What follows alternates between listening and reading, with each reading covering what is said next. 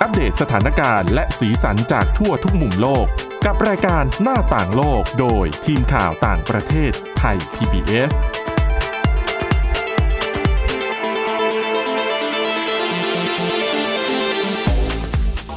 สวัสดีค่ะ คุณผู้ฟังต้อนรับเข้าสู่รายการหน้าต่างโลกค่ะ และแน่นอนนะคะ วันนี้เรายังคงมีเรื่องราวที่น่าสนใจ เช่นเคยนะคะ แต่ว่า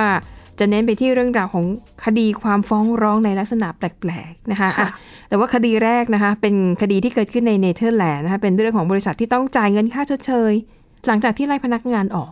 ทำไมถึงเป็นเช่นนั้นเดี๋ยวติดตามจากคุณอาทิตย์สุมนต์เรืองรัตน์สุนทรและดิฉันสวรักษ์จากวิวัฒนากุลค่ะ สวัสดีค่ะ อ่ะยังไงคะคดี นี้ไล่เขาออกแล้วทำไมต้องตามไปจ่ายชดเชยให้เขาทีหลังล่ะ ก็คือเรื่องนี้นะคะเป็นเรื่องเกี่ยวกับอดีตพนักงานคนหนึ่งนะคะ เขาออกมาเล่าให้ฟังนะคะ คือเขาเนี่ยเคยทำงานให้กับบริษัทพัฒนาซอฟต์แวร์ ค่ะ ในรัฐฟลอริดาสหรัฐอเมริกานะคะ แต่ว่าเป็นสาขาในเนเธอร์แลนด์ ค่ะ นะคะ แล้วก็ทำงานอยู่ในตำแหน่งพนักงานขายทางโทรศัพท์ ค่ะ ซึ่งตำแหน่งนี้นะคะก็สามารถทำงานจากทางไกลได้ อืม ก็คือไม่ต้องเดินทางเข้าบริษัทนะคะ ค่ะ เขาเริ่มทำงานตั้งแต่เดือนมกราคมปี 2562 นะคะ ค่ะ และตัวเขาก็บอกว่าได้รับเงินเดือนอามากกว่า 70,000 ยูโรต่อปี หรือว่าประมาณ 2 ล้าน5แสนบาทนะคะ ค่ะ แล้วนอกจากนี้ก็ยังได้ส่วนแบ่งเปอร์เซ็นต์จากยอดขาย แล้วก็ยัง ค่ะ มีเงินโบนัสด้วยนะคะ ทีนี้ก่อนโดนไล่ออกนะคะ เขาก็ทำงานให้บริษัทนี้เนี่ยมา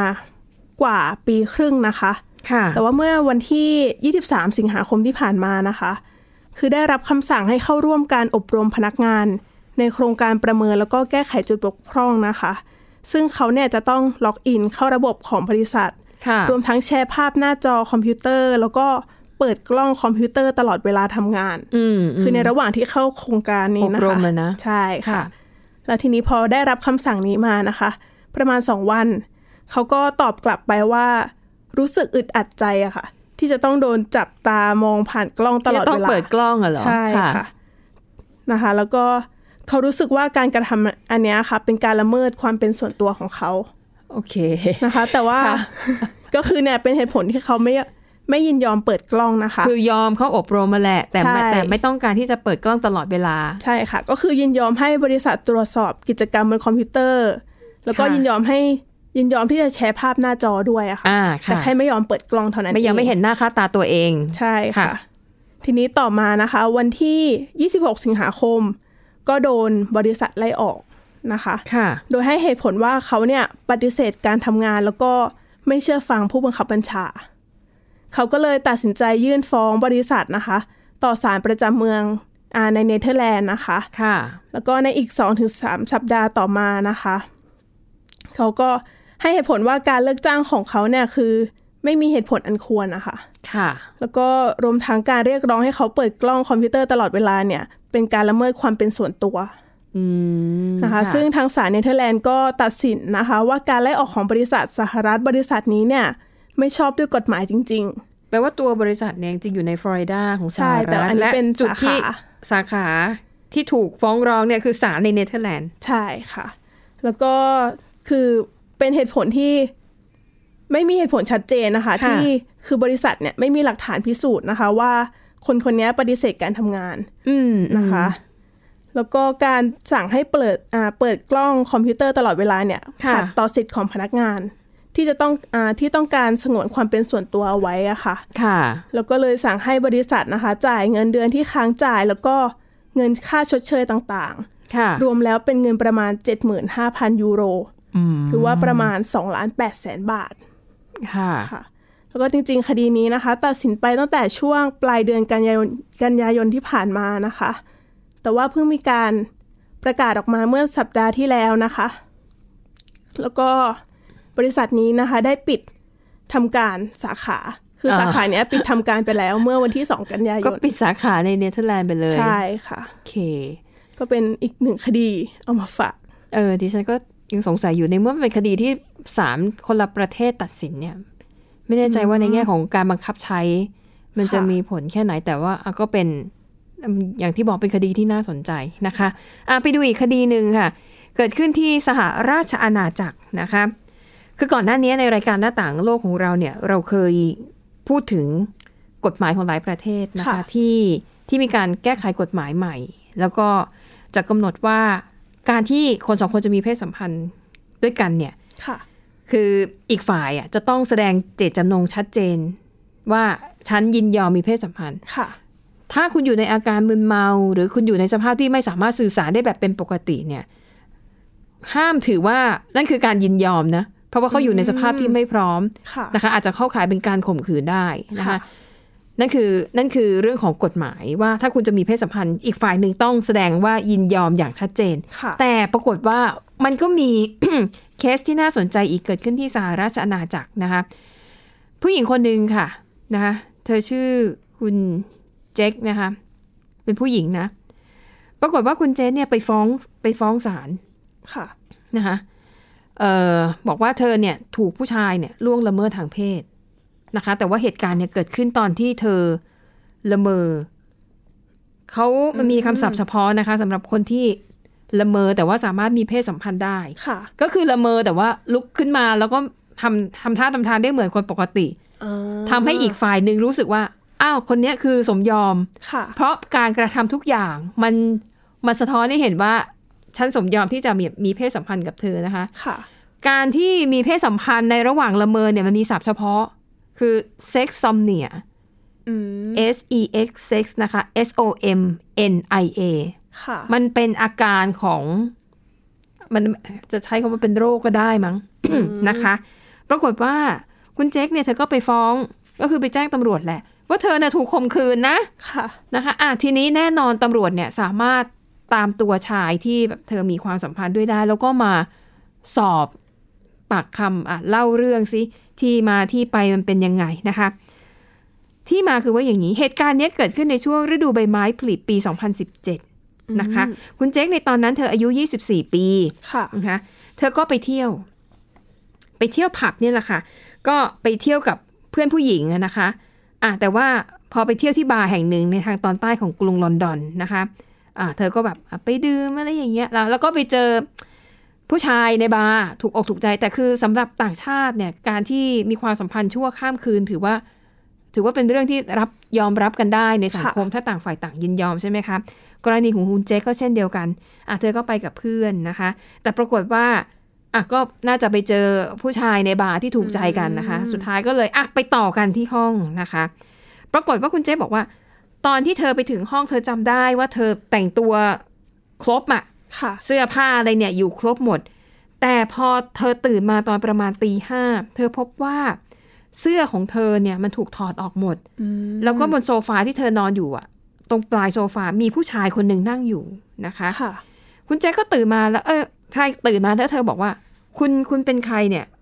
เธอคุณทำอะไรฉันหรือเปล่านะคะ แล้วปรากฏว่าผู้ชายก็พูดว่าอ้าวก็ฉันก็ว่าเธอก็ตื่นอยู่ก็เราก็มีมีความสัมพันธ์อะไรอย่างเงี้ยนะคะ ค่ะ แต่ตอนนั้นผู้ชายบอกว่าก็ยอมรับว่าตกใจ ว่าทำไมผู้หญิงอยู่ดีตื่นมาแล้วถามว่าเธอทำอะไรฉัน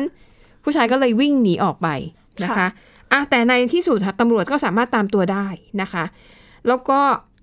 ก็เลยเรื่องนี้ก็เลยถูกนำขึ้นสู่ศาลนะคะ เพราะฝ่ายชายเนี่ยบอกว่า อ้าว ก็ตอนที่อยู่ด้วยกันดื่มกันคือคุณเจคเนี่ย มีท่าทีปกติเลย ค่ะ นะคะ แล้วก็มันทำให้เขาเข้าใจว่า ผู้หญิงคนเนี้ยยอมยินยอมพร้อมใจที่จะมีอะไรกับเขา เขาก็เลยก็ปล่อยให้มันดำเนินไปนะคะ ค่ะ แต่คุณเช็คเนี่ยบอกว่า ไม่ใช่ ฉันไม่ได้ฉันไม่ได้ยินยอมพร้อมใจนะ คือตอนนั้นฉันละเมออยู่ ฉันไม่รู้ตัว ทีนี้มันก็เลยเป็นคดีต่อศาลนะคะ ค่ะ ว่าแล้วยังไงเนี่ย ใครจะผิด เพราะจะถามฝ่ายชายฝ่ายชายก็ ก็ยืนยันว่าสิ่งที่เขารับรู้เนี่ยคือ ผู้หญิงเป็นฝ่ายสมยอมนะคะ ปรากฏว่าคดีนี้ค่ะศาลเนี่ยก็ต้องไปขอความเห็นจากผู้เชี่ยวชาญด้านการนอนหลับนะคะ ซึ่งคดีแบบนี้มันเคยเกิดขึ้นนะคะ ปรากฏว่ามีผู้เชี่ยวชาญด้านการนอนหลับนะคะ มาขึ้นมาให้การต่อศาล ค่ะ แต่ว่าเป็นเป็นผู้เชี่ยวชาญคนแรกเนี่ยเป็นคนที่ฝ่ายจำเลยเนี่ยไปหามานะคะ ผู้เชี่ยวชาญคนแรกบอกว่ามีความเป็นไปได้สูงนะที่ ที่ฝ่ายหญิงเนี่ยจะมีอาการเรียกว่ามีเพศสัมพันธ์ขณะละเมอได้นะคะ แต่ว่าพฤติกรรมของเธอในตอนนั้นเนี่ยดู เหมือนคนที่มีส่วนร่วมในการมีกิจกรรมทางเพศอย่างขมักเขม้น นี่คือเขาใช้ศัพท์อย่างเป็นทางการนะ ค่ะ แต่แต่เอาง่ายๆอ่ะคุณผู้ฟังน่าจะเข้าใจแหละนะคะ แล้วก็ตัวคุณเจคเองเนี่ยนะคะ เธอก็เคยมีประวัติละเมอแล้วเดิน อืม ตอนอายุ 16 ปี ค่ะ แล้วก็พูดตอนนอนหลับก็คือละเมอนี่คือเป็นอาการที่คนส่วนใหญ่จะเป็นนะคะ ดังนั้นเนี่ยคุณเจ๊เองก็เลยเอาบ้าง เธอก็จ่ายเงินนะคะ จ้างผู้เชี่ยวชาญด้านการนอนหลับ ค่ะ เพื่อมาขึ้นให้การต่อศาลแต่ปรากฏว่า แม้แต่ผู้เชี่ยวชาญด้านการนอนหลับเนี่ยนะคะ ก็ยังอธิบายบอกว่าจริง ๆ แล้วเนี่ยมันไม่ได้มีวิธีการที่แม่นยำในการวินิจฉัยโรคนี้ อืม นะคะแล้วก็เอิ่มความผิดปกติในลักษณะนี้เนี่ยที่เขาเจอนะคะ มักจะเกิดขึ้นกับเพศชาย อืม นะคะ ค่ะ ดังนั้นค่ะ ตัวเธอเนี่ยก็เลยเข้ารับการทดสอบการนอนหลับนะคะ ก็จะตรวจว่าอ่ะตอนที่เธอนอนหลับ เธอจะมีอาการแบบนี้ไหม ก็ผลออกมาปรากฏว่า เธอมีภาวะนอนกลน แล้วก็มีภาวะหยุดหายใจขณะนอนหลับเล็กน้อยนะคะ ซึ่งถือว่าเป็นเป็นเรื่องปกติ แต่ผู้เชี่ยวชาญด้านการนอนหลับก็มองว่าเอ่อลักษณะการนอนหลับแบบนี้อาจจะเป็นปัจจัยปัจจัยกระตุ้นที่ทำให้เกิดอาการของเซ็กซ์ซอมเนียได้ ดังนั้นเนี่ยแพทย์จึงไม่ดังนั้นตัวเขาที่เป็นผู้เชี่ยวชาญเนี่ยจึงไม่สามารถตัดความเป็นไปได้ของโรคนี้นะคะ ดังนั้นสรุปเนี่ยไม่มีผู้เชี่ยวชาญด้านการนอนหลับคนไหนเลยที่สามารถฟันธงได้ว่า เธอถูกข่มขืนถูกไหม อื แล้วก็ไม่ ใช่ สามารถฟันธงได้ว่า ตัวเธอมีอาการของโรคนี้แบบจริง ๆอะนะคะ คือมันอาจจะเป็นไปไม่ได้ว่าตอนนั้นเธออาจจะสมยอมด้วยความเมาหรืออะไรก็แล้ว แต่แล้วก็ตื่นมาแล้วมาเปลี่ยนใจหรืออะไรแบบเนี้ยนะคะ ก็สรุปก็คือคดีนี้เอ่อศาลไม่รับฟ้องนะคะ อืม ปัดตกไปสำนักงานอายการของสหราชอาณาจักรไม่รับฟ้องนะคะ ก็ล่าสุดค่ะ คุณเจคเนี่ยเธอก็เลยฟ้องสำนักงานอายการ อ้าว ที่ปัดตกในคดีนี้ไปนะคะ ก็ทางหัวหน้าอายการเนี่ยก็สรุปนะคะว่าอ่าก็ก็คือไม่ไม่ควรจะฟ้องเรื่องนี้นะคะ แล้วก็แสดงความเสียใจนะคะ ต่อความเอ่อเศร้าโศกที่คุณเจคอะต้องเผชิญนะคะ ค่ะ อ่ะแต่อย่างไรก็ดีนะคะ ก็ต้องดูกันนะว่าการยื่นฟ้องรอบใหม่เนี่ยมันจะประสบความสำเร็จหรือไม่ ค่ะ นะคะเพราะว่าถ้าหากยื่นฟ้องใหม่แล้วหลักฐานไม่หนาแน่นพอคุณเจคเองเนี่ยแหละ ที่อาจจะถูกฟ้องกลับได้จากสำนักงานอายการ ค่ะแล้วคือไม่มีหลักฐานที่แน่ชัดนะคะ มันไม่มี หายถึงไม่มีพยาน ใช่ บุคคลอีกอะไรอีกอย่างเงี้ยค่ะ มันไม่มีหลักฐานทางวิทยาศาสตร์ด้วย ค่ะ นะคะอ่ะก็เป็นคดีแปลกๆ ที่นำมาเล่าให้ฟังกันนะคะ ค่ะ อ่ะไปดูกันอีกเรื่องหนึ่งเป็นเรื่องเกี่ยวกับธรรมชาติ ค่ะ นะคะต้นไม้ที่สูงที่สุดในแอมะซอนก็คือในแถบอเมริกาใต้นะคะ ค่ะ เป็นยังไงบ้างคะ ค่ะเรื่องนี้นะคะ เหมือนเขามีการวางแผนมากว่า 3 ปีนะคะ ค่ะ แล้วมีมีการลองเข้าไปเนี่ยถึง 5 ครั้ง แล้วก็คือครั้งครั้งล่าสุดเนี่ยเพิ่งจะไปถึง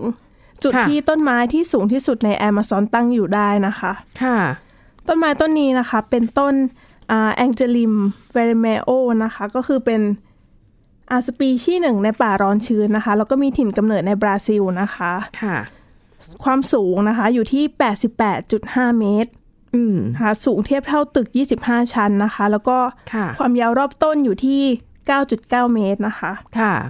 ซึ่งนักวิทยาศาสตร์บอกนะคะว่าเป็นต้นที่ใหญ่ที่สุดในป่าแอมะซอนนะคะ ค่ะ จริงๆ ต้นนี้เนี่ยก็คือค้นพบตั้งแต่ปี 2019 จากภาพถ่ายดาวเทียมนะคะ ซึ่งตอนนั้นเหมือนเป็นการทำแผนที่ 3 มิติอะค่ะ ค่ะ แต่ว่าครั้งแรกก็คือในปีนั้นเลยนะคะ ทั้งนักวิชาการนักสิ่งแวดล้อม แล้วก็ไกด์ท้องถิ่นเนี่ยพยายามที่จะเข้าไป จุดที่ต้นไม้ต้นนี้อยู่นะคะ ค่ะ แต่ว่าเดินทางไปได้แค่ 10 วันนะคะ ก็ไปเผชิญกับเรียกว่าเป็นอ่าทางที่ยากลำบากอะค่ะ อืม แล้วก็เหมือนยังเตรียมความพร้อมไม่ดีนะคะสเสบียงก็ไม่พอ ค่ะ เหนื่อยล้าอีกนะคะ แล้วก็มีสมาชิกในทีมป่วยด้วยนะคะ ก็เลยต้องล้มเลิก ค่ะ แล้วก็กลับมาก่อนนะคะ อีกสามรอบเนี่ยก็ลองเข้าไปเหมือนกัน อืม แต่ก็ไม่สามารถไปถึงจุดที่ต้นไม้ต้นนี้อยู่ได้นะคะ เหรอ ค่ะ ใช่ค่ะ จนมาครั้งล่าสุดนะคะ เมื่อวันที่ 12 กันยายนนะคะ ค่ะ ใช้เวลาประมาณ 2 สัปดาห์นะคะ ค่ะ ก็คือเริ่มต้นเข้าไปนะคะ ด้วยเรือเดินทางด้วยเรือนะคะ 250 กิโลเมตร ค่ะ นะคะไปตามแม่น้ำนะคะ จากนั้นก็ต้องเดินเท้าต่อไปอีก ค่ะ 20 กิโลเมตร อืม นะคะผ่าน อืม แบบ อ่าพื้นผิวที่แบบยากลำบากอะค่ะ ค่ะ จนในที่สุดก็สมาชิกทีม 19 คนนะคะ ก็ไปถึงจุดที่ต้นไม้ต้นนี้ตั้งอยู่ได้นะคะ ค่ะ ซึ่งระหว่างทางเขาบอกว่ามีสมาชิกคนหนึ่งเนี่ย เหมือนถูกแมงมุมมีพิษกัดด้วยนะคะ ค่ะ แต่ก็เรียกได้ว่าคุ้มค่ากับสิ่งที่เขาไปค้นพ บ ค่ะ ก็คือในที่สุดก็ไปถึงจุดที่อุดมสมบูรณ์ อืม ไปถึงต้นไม้ต้นนี้นะคะ ค่ะ แล้วก็เขาก็ได้ไปตั้งแคมป์อยู่ที่นั่นนะคะ แล้วก็เก็บตัวอย่างพวกอ่าใบไม้ดิน ค่ะ นะคะ แล้วก็ตัวอย่างอื่นๆ เพื่อจะนำไปวิเคราะห์ต่อไปนะคะว่า ต้นไม้ต้นนี้มีอายุเท่าไหร่นะคะ อ่าค่ะ ซึ่งเขาประเมินนะคะ คร่าวๆเนี่ยอาจจะมีอายุอย่างน้อย 400ถึง600 ปีนะคะ อืมค่ะ แล้วก็เอาไปประเมินด้วยนะคะ ว่าทำไมในภูมิภาคแถบๆนั้นนะคะ ค่ะ ถึงมีแต่ต้นไม้ใหญ่ ๆนะคะ ค่ะ แล้วก็จะเช็คดูว่าต้นไม้เนี่ยกักเก็บคาร์บอนไว้เท่าไหร่ อืม ค่ะ คือต้นไม้ในโซนนั้นนะคะ ครึ่งหนึ่งของน้ำหนักต้นอ่ะจะเป็นน้ำหนักของคาร์บอนที่ ที่ดูดซับเข้ามา ใช่ค่ะ ค่ะ ก็คือจะต้องนำไปอ่าประเมินอีกทีหนึ่งนะคะ ค่ะ แต่จริงๆ ถึงจะอยู่ไกลแบบนี้นะคะ ก็มีแนวโน้มที่จะถูกคุกคามได้เหมือนกัน โอเค จากพวกตัดไม้ทำลายป่า ใช่ ไหม นะคะ เพราะว่าเขตอ่าถึงจะเป็นเขตสงวนนะคะ แต่ก็ ค่ะ มีนักลักลอบตัดไม้ทำลายป่าเนี่ย ค่ะ เริ่มเรียกว่าเริ่มบุกเข้ามา ค่ะ ในพื้นที่ส่วนนี้นะคะ เพราะฉะนั้นเขาเลยบอกว่าการค้นพบครั้งนี้เนี่ยการเข้าไปถึงจุดนี้เนี่ยเรียกว่าเป็นเรื่องที่แบบคือน่าตื่นเต้นมากนะคะ อืม แล้วก็เหมือนต้นไม้ต้นนี้ยังรอดจากการถูกคุกคามอยู่นะคะ คือในช่วง 3 ปีที่ผ่านมานะคะ อัตราการตัดไม้ทำลายป่าในป่าแอมะซอนเนี่ยอ่าเพิ่มขึ้น 75% ค่ะ จากทศวรรษที่ผ่านมาค่ะ ค่ะ อันนั้นก็เป็นเรื่องราวการค้นพบต้นไม้ ก็ถือ ค่ะ ว่าต้นไม้ที่สูงที่สุดในแอมะซอนเนาะ ค่ะณ โอเค ตอนนี้ค่ะ ค่ะ อ่ะ ปิดท้ายนะคะ ไปดูเรื่องราวของรูปแบบการทำงานนะคะ ในช่วงโควิด -19 ระบาดเกือบเกือบสามปีที่ผ่านมาเนี่ย ค่ะ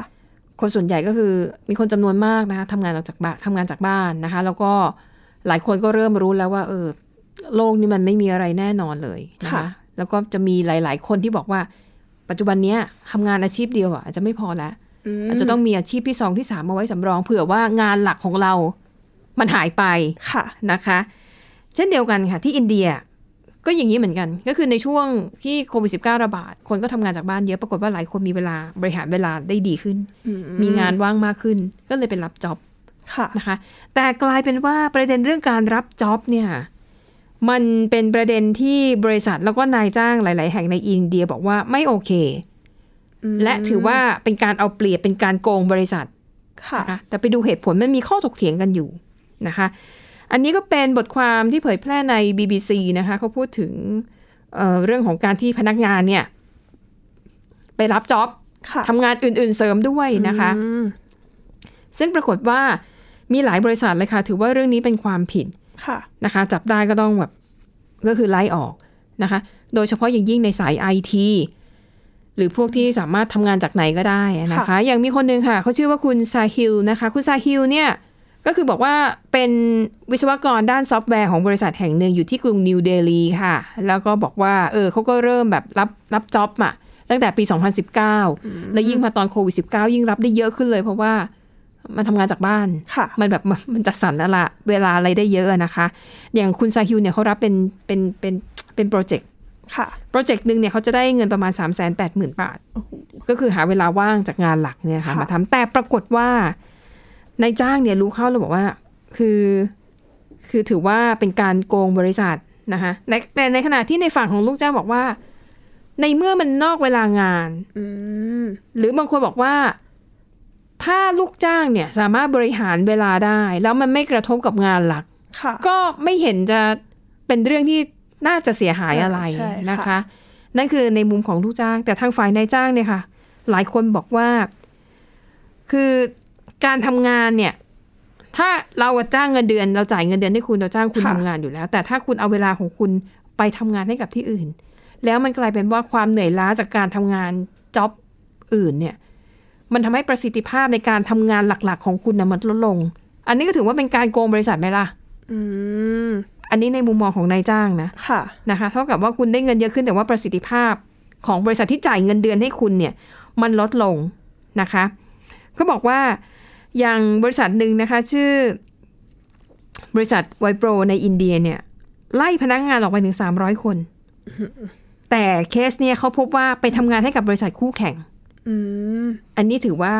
มันมีความขัดแย้ง ผิดจริงๆนะ เรื่องผลประโยชน์ อันเนี้ย ค่ะ หลายคนอาจจะมองว่าเออ เห็นด้วย ค่ะ ไม่ควร ใช่ คุณไม่ควรจะไปทำงานให้กับบริษัทคู่แข่ง ค่ะ เพราะคุณรู้ข้อมูลของบริษัทเรา อ่า แล้วคุณจะเอาข้อมูลบริษัทเราไปขายไหม หรือไปทำให้บริษัทคู่แข่งมีความได้เปรียบไหมนะคะเอ่อในขณะที่ลูกจ้างหลายคนก็บอกอ้าวมันก็ไม่ยุติธรรมนะ ถ้าเกิดว่าเราเป็นคนแบบมีความสามารถเยอะอะทำไมเราต้องจำกัดอยู่แค่การทำงานกับบริษัทเดียวซึ่ง เรายืนยันเลยนะว่า งานหลักคุณนะไม่เสียหายแน่ ค่ะ ๆ ดังนั้นเนี่ยถ้าแบบรับเป็นจอบๆหรือเล็ก ๆ น้อยๆเนี่ยบริษัทน่าจะอนุโลมให้ นะคะ แต่ว่าแน่นอนอ่ะเรื่องนี้เป็นประเด็นที่นายจ้างต้องต้องเขียนกำหนดกฎเกณฑ์ให้ชัดเจน ค่ะ นะคะว่าต้องเป็นงานแบบไหนที่เป็นงานเสริมแล้วบริษัทรู้สึกว่าไม่โอเครับไม่ได้อะอย่างการทำงานให้คู่แข่งหนึ่งและ มันควรจะเป็นหลักการขั้นพื้นฐานที่เราควรทุกคนควรจะรู้อยู่แล้วใช่ไหมคะ แต่ถ้าเป็นงานงานเสริมแบบไม่ยากอะอะอย่างเช่น บางคนหมดกะแล้วเลิกงานแล้ว ไปขับรถมอเตอร์ไซค์ส่งอาหารนะคะ หรือบางคนอาจจะขายของออนไลน์ ค่ะ หรือบางคนอาจจะอ่ารับจ้างสอนพิเศษ ให้กับเด็กๆ หรืออะไรแบบเนี้ย ค่ะ นะคะอ่ะก็ต้องดูว่าลักษณะงานมันจะทำให้เหนื่อยล้า หรือว่าไม่ต้องใช้เวลามากเกินไปจนทำให้มันเสียสุขภาพด้วยหรือเปล่านะคะ ค่ะ อันนี้ก็เป็นประเด็นที่เขาบอกว่ามีกำลังพูดถึงกันมากในประเทศอินเดีย แต่เขาก็ได้ข้อสรุปกันนะ ว่ามันขึ้นอยู่กับการตกลง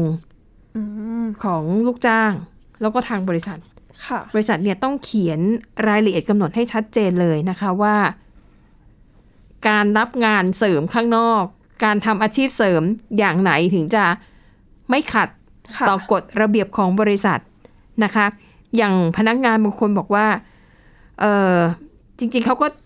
บางคนก็ยอมรับนะว่าการทำงานเสริมแบบเนี้ยบางทีมันเหนื่อย ค่ะ แต่ว่าเมื่อนึกถึง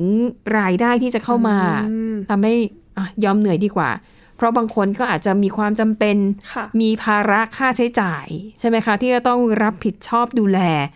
อาอย่างบางคนบอกว่าเนี่ยทำงานแบบ full time เลยเต็มเวลาเลยสองที่ แต่ว่า full time บางที่เนี่ยอาจจะอาจจะแค่สี่ถึงห้าชั่วโมงไง ค่ะ นะคะ นี่ก็ถือว่าเป็น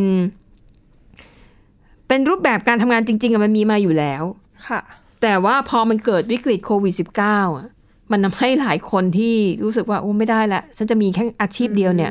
มันเสี่ยงเกินไป ใช่ จะต้องแบบหาอาชีพเสริมอื่น ๆขึ้นมา ค่ะ นะคะ อันนี้ก็เป็น ก็เป็นเรื่องที่น่าสนใจจริงๆมันก็ใกล้ตัวเราเหมือนกันนะคะ เพราะว่าอย่าอย่างที่หลาย ๆ ออฟฟิศน่ะที่เราเห็นน่ะ ขายของออนไลน์หรือว่าบางทีเอาของที่เป็นอาหารการกินที่ทำมาเองจากบ้านน่ะ แล้วมาขายเพื่อนในออฟฟิศ อ๋อใช่ ใช่ไหม ค่ะ คนซื้อก็แฮปปี้ เพราะว่าเราได้ทานของอร่อย แล้วไม่ต้อง ค่ะ เสียเวลาไปหาที่ไหน แล้วถ้าเป็นคนที่เรารู้จักเนี่ยเราก็มั่นใจในคุณภาพ รสชาติแล้วก็ราคาถูกไหมคะ ในขณะที่คนขายก็อ่ะอาจจะเหนื่อยเพิ่มขึ้นนิดนึง เลิกงานกลับบ้านก็ต้องไปตัดเตรียมของเพื่อมาทำของขายอะไรแบบเนี้ย ค่ะ ก็จริงๆ ในเมืองไทยตอนนี้ก็ดูเหมือนยังไม่ได้เป็นปัญหาที่ร้ายแรงเนาะการการทำอาชีพเสริมหรือการรับจ็อบเนี่ย เออถ้ารับผิดชอบตำแหน่งตัวเองได้ ค่ะ ก็คือไม่ไม่ตกขาดตกบกพร่องก็น่าจะไม่มีปัญหาอะไร เนาะเออ ค่ะ แต่ว่ามาเล่าให้ฟังเป็นเรื่องราวที่น่าสนใจดีเกิดขึ้นที่อินเดียนะคะ ค่ะ อ่ะแล้วทั้งหมดนี้ก็คือเรื่องราวค่ะที่พวกเรานำมาเสนอ หวังว่าจะเป็นประโยชน์กับคุณผู้ฟังบ้างไม่มากก็น้อยนะคะ วันนี้หมดเวลาแล้วขอบคุณสำหรับการติดตาม กลับมาพบกับพวกเราได้ใหม่ในตอนหน้าวันนี้ลาไปก่อน สวัสดีค่ะ สวัสดีค่ะ Thai PBS podcast. View the world via the voice.